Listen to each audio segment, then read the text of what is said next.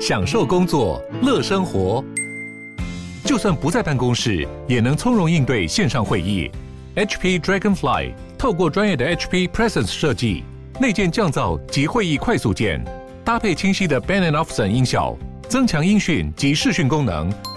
HP Dragonfly 顶级商务笔电，采用 Windows 11专业版，让您在会议中享有最佳的视觉和听觉品质。热门财经议题、即时投资快讯、焦点新闻话题，陈凤欣与您同步掌握。欢迎收听《财经起床号》。Hello，各位听众，大家早！欢迎大家来到九八新闻台《财经起床号》节目现场，我是陈凤欣。每周选书早起读书，今天要为大家介绍的是一本很有趣的书，脸谱出版社所出版的《生而为人的十三堂数学课》。副标题是“让你成为更好的人”，学数学可以成为更好的人吗？很多人可能就已经觉得头大了哈。我们今天特别邀请的是台湾师范大学电机系的副教授，也是。数感实验室共同创办人赖以威赖老师，赖老师呢，这个很少很早就立志，然后希望能够提升孩子们数学的喜爱程度，所以会设计各式各样的数学游戏，对，希望小孩子们能够更加的喜欢数学。嗯，好，那嗯，所以今天这本书应该找你来就是刚刚好的了。对，这本书真的还蛮有趣的，它可以讲到很多比较。不同层次的角度去看数学。嗯，我们也非常欢迎 YouTube 的朋友们一起来收看直播。好，我们其实固定一定要先问这个问题：你能用很简单的一段话，然后来介绍这本书吗？呃，我觉得就像我刚刚前面说的，大部分的数学科普书都是在讲数学很好玩，或者是数学教育该怎么教。可是这本书它把数学的趣味拉高到一个层次，拉高到说它对我们的每个人可能要成为一个。并不是更聪明的人，而是成为一个更好的人，是有个帮助的。嗯，是这本书想要去表达的意思。所以它里面固然有很多有趣的数学题目，可是它有更多谈到数学跟道德性之间的关系。对，他谈到很多像是数学跟美之间的关系，数学跟真理，甚至会有一些大家觉得比较乍听之好像没关联的数学跟正义，嗯，跟社群之间的关系，嗯，跟爱之间的关系。对。这个我们等一下来一一剖析哦。赖、嗯、老师应该感感受很深刻。是。那我们要介绍一下这本书的作者苏雨瑞。你看起来像这个中文的名字，嗯，他是一位华裔的美国人，对，对不对？哈，美国公民，而且他担任过美国的数学学会的会长，是啊，是第一位华裔的美国数学学会的会长。对，我们来介绍一下苏予睿。你之前有听过他的名字吗？他其实很有趣哦，我可能也是我孤陋寡闻，我之前还真的比较没有在这本书之前比较少听到他的名字。嗯，那因为在我们这个比方说数学科普之界里面，会有一些闪亮这种科普作家，像是早期的可能葛伦登格老爹啊，嗯，或者是去年前年过世的康威这样的数学家，是大家耳熟能详的做数学科普很不遗余力的人。嗯，但是苏予睿他比较比较之前真的比较少听到。嗯，那我觉得他是一个那种。厚积薄发型的这个学者，厚积薄发，他对于整个其实数学想要跟一般大众去沟通这件事情，他已经有很多很多的想法，嗯，可是他过去都没有把它整理出来，嗯，那这一次应该是他在卸任这个主席的时候的一个演讲中，他把他想法讲出来，让大家很有共鸣，他后续就觉得说，哎，我可以这个讲法可能真的是对的，因为之前其实也不太有人用这么高层次讲法去讲数学对人类的价值。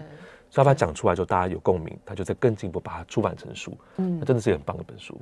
好，其实这本书哦，这个并不厚哈。你看，你它里背后，因为它里面有很多的数学有趣的数学题，你爱做不做都没关系哦。所以这边要先强调，不是要强迫你会做那些数学题目，你才能够这个看完这本书。No No No。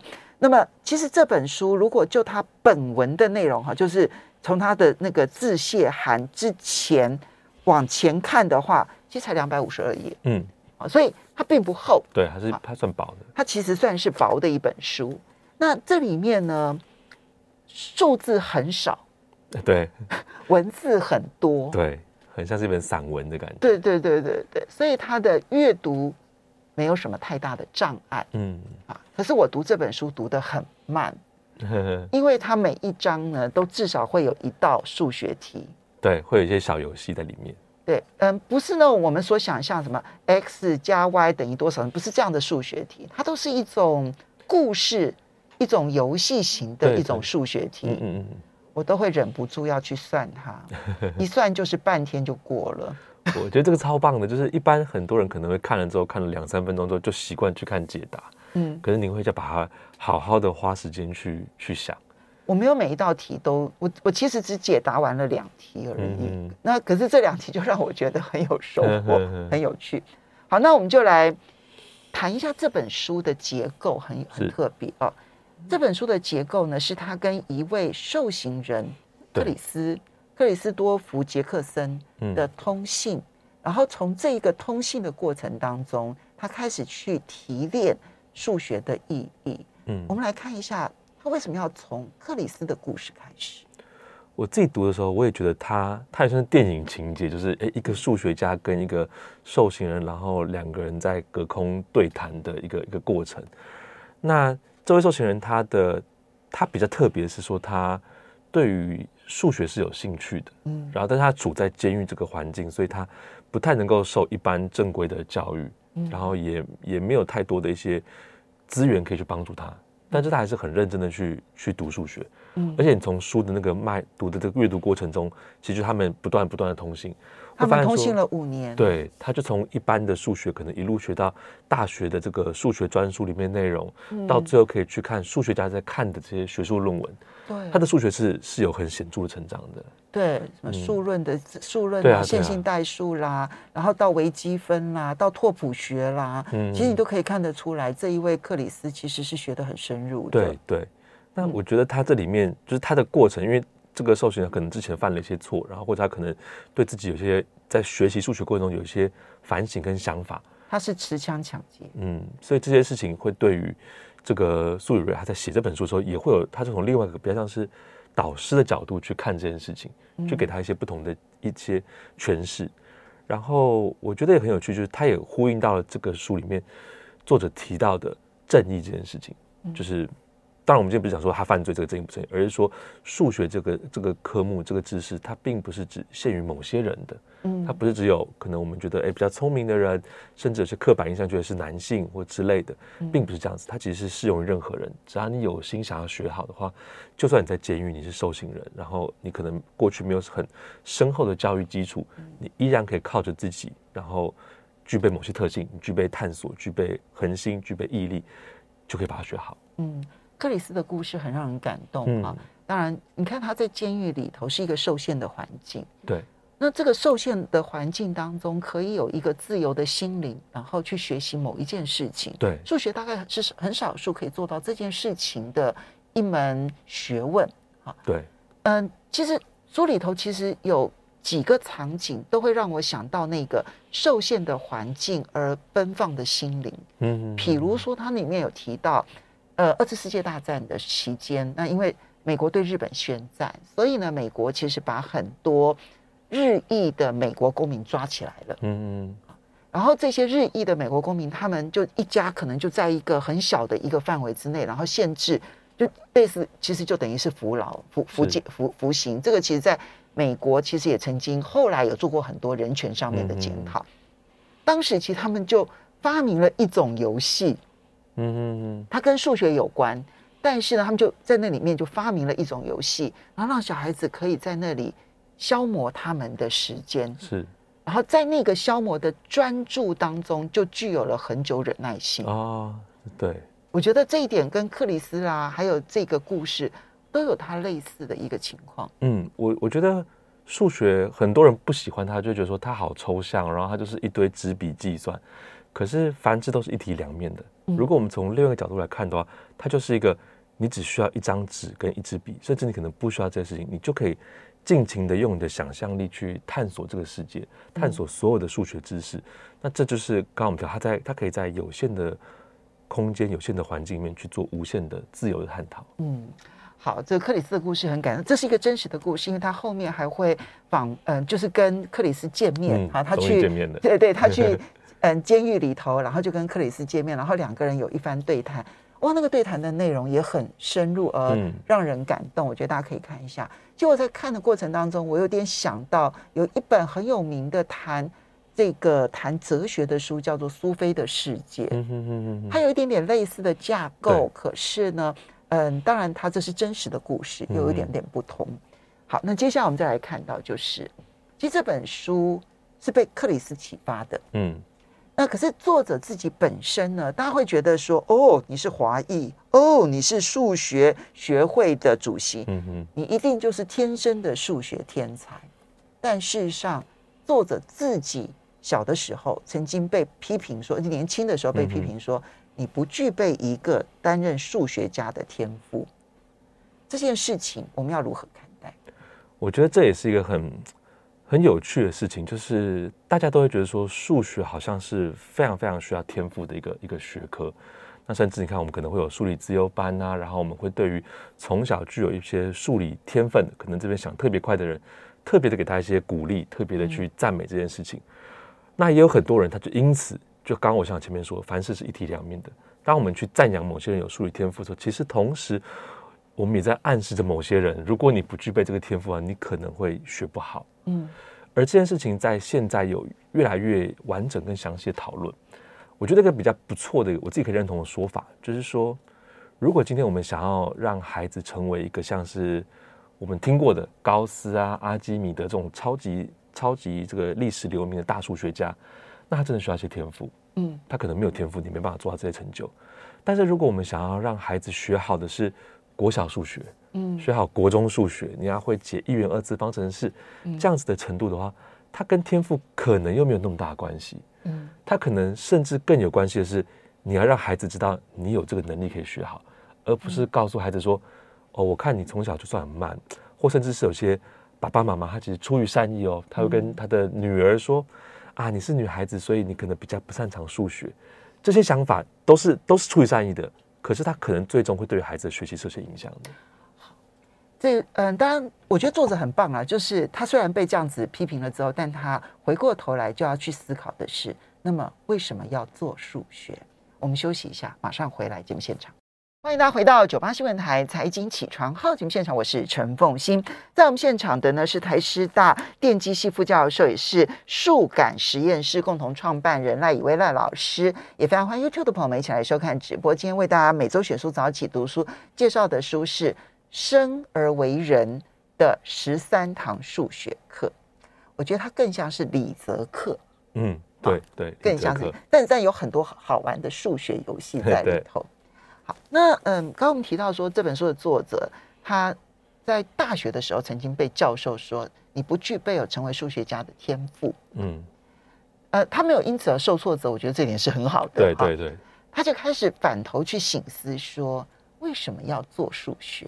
嗯嗯，这我们小时候应该都问过嘛，对不对？哈对，我们小时候还我记得还有很多同学讲说，哎，你学了这么多数学，什么二元一次方程式啊，二元两次、二元二次方程式啦，然后几何学啦，那、嗯、请问一下，以后出了社会能够做什么？对对啊，最多就是就是算账啊什么的哈，你干嘛要学数学？还有计算机可以帮忙算啊？对啊，对那你这算的还不会比计算 机快？我记得很多人都提到这样的概念，嗯。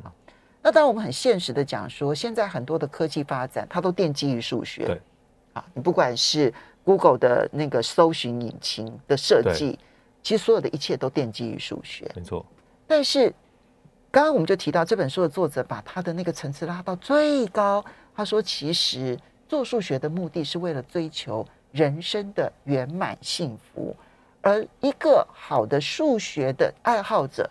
其实最重要的是要成为数学探险家。嗯哼，然后因此他就提到了说，哦，如果做数学可以有哪哪些哪些这个目标，探索啦、意义啦、游戏啦、美啦、永恒啦、正正义啦、真理啦、努力啦、力量啦、自由啦、社群啦、爱啦。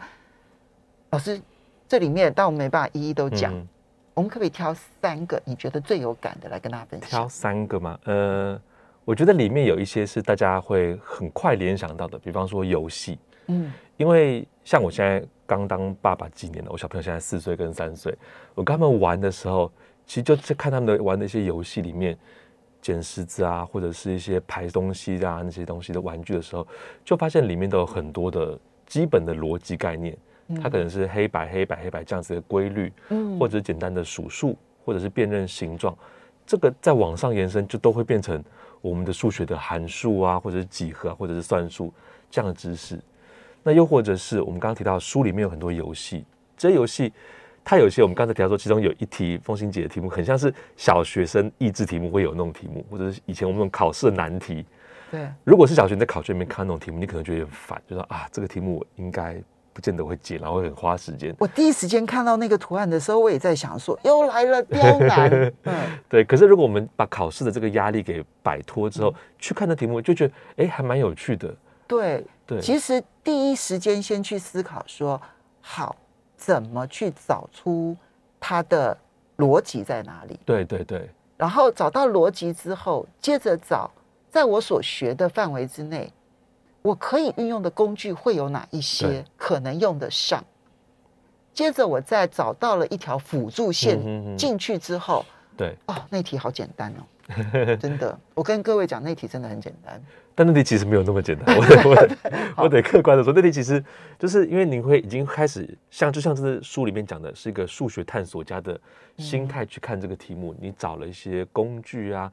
辅助线啊，或者是画一些角度的帮帮忙，然后去探索、去破解这个题目。嗯，所以在过程中就会感受到乐趣，感受到探索的一个乐趣。嗯、那这个我觉得它就是一个一个游戏的本质啊。嗯，就是说，之前我有听过有一些老师跟我分享说，其实他觉得孩子不是不喜欢数学，而是不喜欢数学课。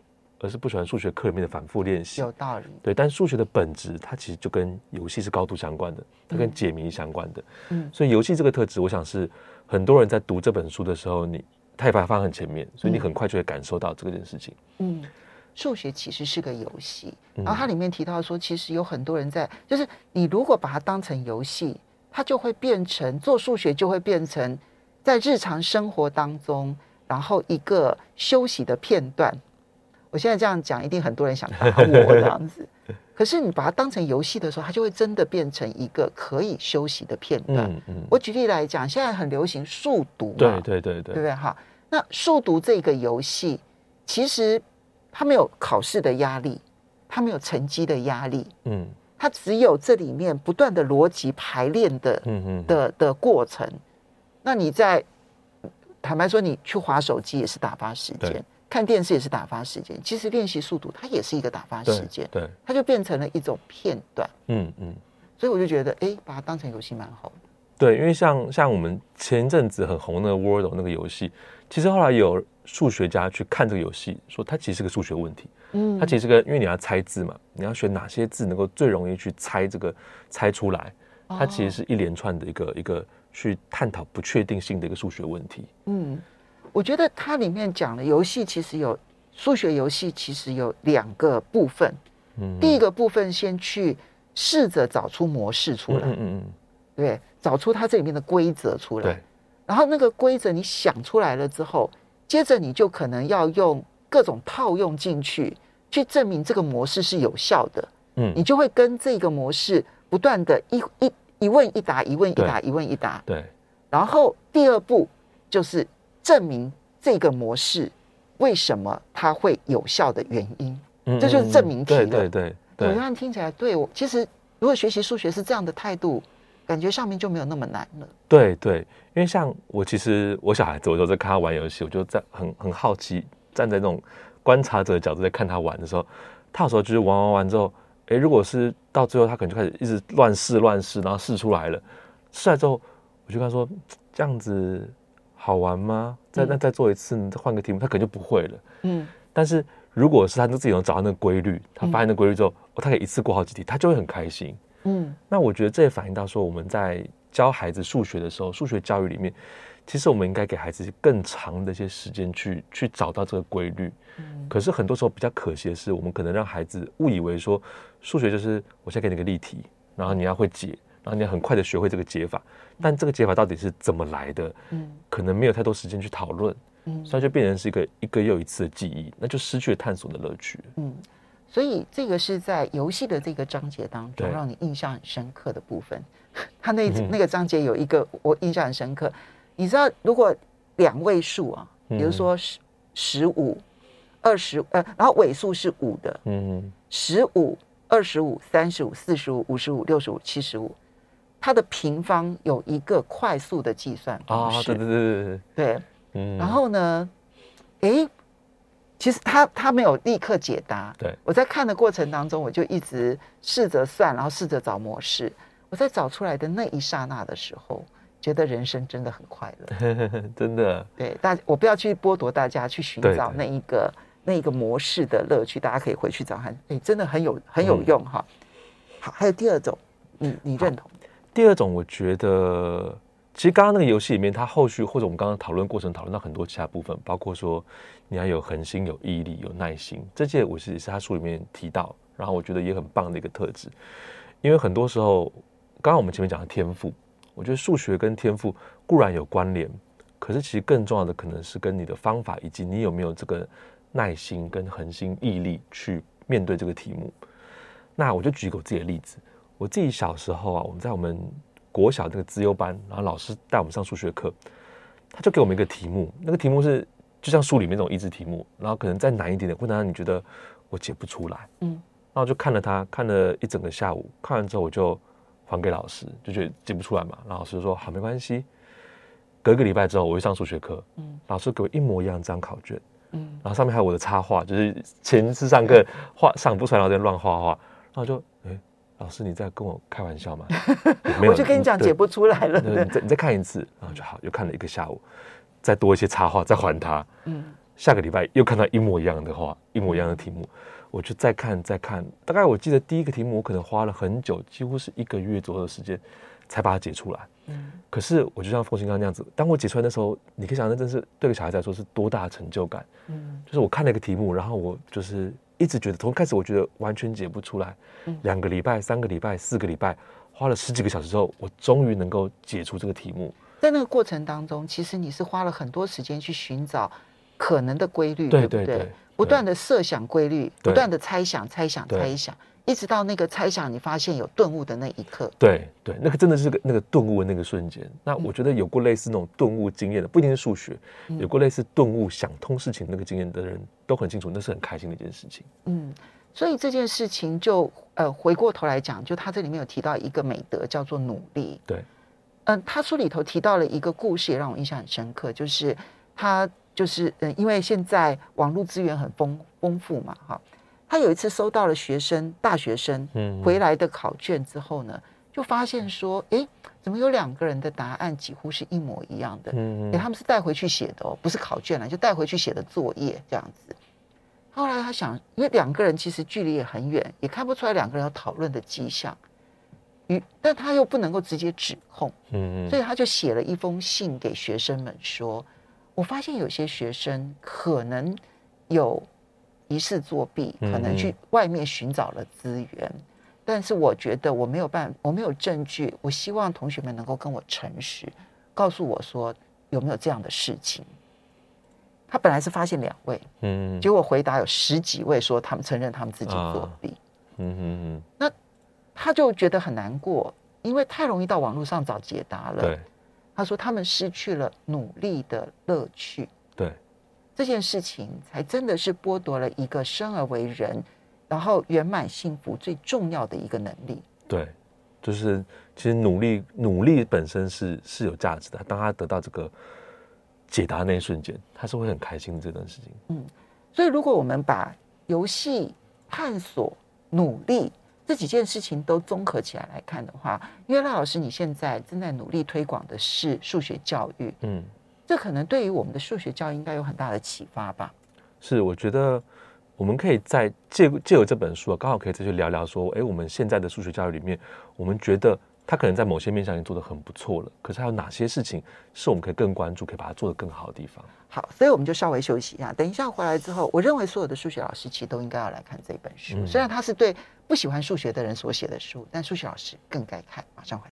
欢迎大家回到九八新闻台财经起床号节目现场，我是陈凤欣。在我们现场的是台湾师范师范大学电机系副教授赖以威赖教授，然后呢，他也是数感实验室的共同创办人。今天每周选书早起读书为大家介绍的是脸谱出版社所出版的《生而为人的十三堂数学课》，但我觉得每一堂课的意义层次很不一样啊。那么，嗯。就比如说到最后是社群啦、自由啦、嗯、爱啦、正义啦，它是更高抽象层次的。但是光是前面的探索、游戏、意义，我都觉得可以对于数学教育有非常大的启发。对，没错。所以我觉得数学老师跟跟家长们都应该看一看。你光是看那三章，你可能对于孩子的数学教育就会有不同的想法。是，我觉得。刚刚我们其实最后讲到数学教育这件事情，那我是觉得说，我们的数学教育其实世界各地可能都都有些类似的状况，就是我们太专注在数学的计算那个部分，或者是公理定理的证明跟理解部分。没错，它很重要，它绝对很重要，因为它是数学的核心跟根本。可是如果我们想要让孩子真正认识数学的话，我们除了让他们看那个核心根本之外，我们可能要让他看他整个样貌，嗯，就是让他看到说，哎，其实数学。它不仅仅只有计算跟公理，它其实还有更多的一些游戏的面向啊，可能跟自然科学结合的面向，甚至可能跟艺术、人文领域，像这本书把它拉这么高层次，这样子不同的面向。我记得，呃，我一位很很尊敬的老师李国威老师，他就有说过，数学它其实是个文化。其实数学不仅仅是计算，只把它看计算，可能真的把它看太小了。我们可以让孩子去感受到数学作为一个文化，它里面其实有非常多很精彩的故事。像是历史上数学家的故事啊，或者是数学跟很多的科技。我们刚刚讲到说，现在是科技的世界，数学跟科技怎样结合？科技里面怎样会运用到数学？线性代数如何发展到量子力学？然后甚至于对于现在的不管是搜索引擎或者未来的通讯，可能都产生什么样的影响？对对对，嗯，这些事情我觉得固然它里面真的钻研到里面的数学，有些人可能会担心说，哇，我跟小孩子讲线性代数、量子物理，这可能太难了。嗯，可是其实。我自己啊，像我们数感实验室常常在提倡的一个叫做像是那种美术馆、博物馆的概念，就是。我们去看美术馆、去看博物馆的时候，我们也是直接看到大师的作品。对。但是出来的时候，没有人跟你说：“来，给你一支笔，请你画出跟梵谷一样的作品。”不会这样子去要求人。对。但数学为什么我们不能够也有一个，就是稍微保持距离，我们去观赏，去知道说：“哇，你看，原来我们现在学数学，将来会应用在某些很高科技里面，或在某些艺术作品里面会突如其来出现。”嗯。这样子的去观赏，去第一次接触，我觉得远比第一次直接接触的就是好。我们现在。看完这个画了哈，现在开始来算，你要把它做出来，这样来更好一些。嗯，它里面有一个比喻让我印象很深刻。它说数学当然里面包含了很多很多的技能，就刚刚老师讲的，比如说计算的技能，然后呢加减乘除啦，然后到最后你可能包括你要去解这种各种的这个线性方程式啦，嗯，然后或者是几何学的一些定理啦、工具啦、公式啦等等，这些固然很重要。他说这就好像是我们在在学习篮球。嗯嗯，对不对？运球很重要，对，传球很重要。那当然，你的体力很重要，弹跳很重要，这些都非常的重要。可是，如果我们只学运球，我们只学传球，我们只学弹跳，然后不让你看球赛，对那样的体育课，那样的篮球，对，可能就会比较。你会喜欢篮球吗？你就不会了。对。那其实现在数学的状况就是如此，嗯，就是我们只教这一些数字加减乘除，我们只教公式。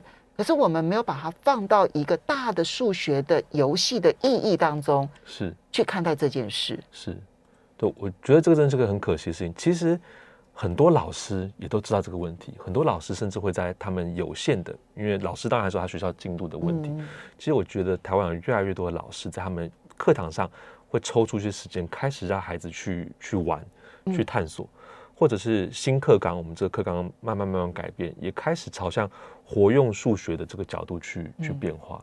所以我觉得大方向来说，不管是上面上层或基层这样子，大家一起是有往这个方向去变的。嗯，可是可能变的速度还可以再更快一点点，更让孩子可以去感受到数学趣味。因为概念这件事情，把它延伸出去，在实际上面可以做到事情很多。我们举个例，他书中里头有提到那个毕氏定律，嗯、对，刚刚老师也在提到。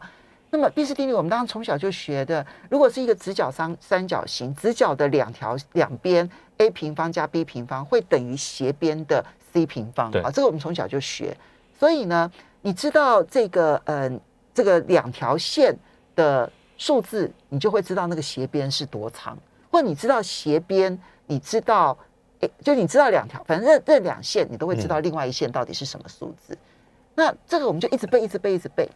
可是它里面就提到了好多运用的方式。对，啊，比如说其中一种就是，如果我们今天一个工匠，他要确定一个地方是直角的，嗯嗯，他要怎么去做？他这里面就因为你已经知道这个，假设你就设计两根木头，嗯嗯，那这两根木头，假设说它就是一边是三公尺，一边是四公尺，对，那你就会知道斜边是五公尺，对，所以你就拉一个五公尺的线。从它的那个一边，然后到另外一个木头的另外一边，然后你就发现这两根木头就自然是直角嗯。嗯，我听了之后，我就我看了之后，我就想说，对，其实我们生活当中可能有太多这种运用，对，但是我们把数学用概念的方式抽离出来，以至于在应用面的部分，我们就完全不懂。对对，其实我觉得刚刚您提到一个很棒的点，就是说，很多时候我们在生活中用的时候，已经是在用数学了。但是我们可能哎觉得这这很习以为常，所以才会有人说，呃，人们喜欢把这个自己懂的数学叫做常识，不懂的 的数学叫做数学。对，但其实我们真的生活中很多地方都在用数学的。好，那如果说你看完这本书之后，你会希呃要选择一样作为我们教育改进的一个此时立刻可以做的事情，你会选择哪一项？呃，哇，好难选呢。每一样都很重要。对，我可以，我可以选两项吗？啊，好。我觉得游戏，刚刚的游戏是我觉得很重要的一点。嗯，就是我们刚才花很多时间在讲这个数学本身的趣味性是非常重要的。另外一个我想要就是加选的是正义这个面向。嗯，就是正义这边，刚刚有人提到说数学跟正义到底有什么关联？其实他提到的就是说，任何人都应该可以学好数学，啊，而且任何人也其实都应该有能够学好数学的权利。为什么他说权利哦？因为其实小孩在学习的过程中，他某种程度上是有点在我们这个体系下，他是有点被动的。嗯，而他被动的时候，会接受到各种资讯。像我们刚刚前面说的，如果今天这真的有研究结果，就是你如果今天告诉这个孩子说你没有天赋，你没有学好数学的天赋，或你可能只有某些才能学好数学，这样的情况下真的会扼杀他的数学学习，或者说他会学的比别人更辛苦。那这个其实就是一个。不正义的事情，嗯，就是你剥夺他的，因为他没有选择嘛，他被你这样讲，他是大人告诉他这样说法，所以他没有学好数学的，或者说他学好数学的过程得比较辛苦，而且是不公平的。我们希望能让他去改进的，嗯，那或者说他可能被教到被用某一种数学的学习方式被填压的数学，而他也因此比较难学好数学，对，那这个也是可能不太公平的事情。我们希望能够让他用他适合的，有可能他真的适合填压，但是有可能他适合用思考的方法。就是你有百百种去学习数学方法，我们应该能够提供孩子一个最适合他学习数学方法，让他去学好数学。因为这个未来的科技时代，其实经不太起，每个人经不太起这种数盲的感觉。就是你你对于数字不了解，你对于数学不了解的话，其实你在这个科技时代是会相对来说比较弱势的一点。我觉得这里面呢，如果让我来选的话，我会选数学探险家这个概念。啊、是我希望呢，就是我们的数学教育，或者在未来我们面对每一个喜爱，就是就是想要开始学数学的孩子，我们都赋予他一个数学探险家的一个一个概念，然后让他去探索。对，因为探索的过程当中呢，第一他就有努力。对。而且努力的过程，他就会发现说，原来有很多种不同的方法，可能可以解决这个问题。对，他就得到了一个在困境当中解决问题的能力。对，这个能力是非常非常重要的。啊，而且因为有各式各样不同的方式可以解决一个难题，所以呢，这个难题它的解决路径是很多，我们就有了多元解决问题的能力。对，对，所以希望我们台湾有越来越多的数学探险家。我们要非常谢谢赖以威赖老师，也要谢谢大家。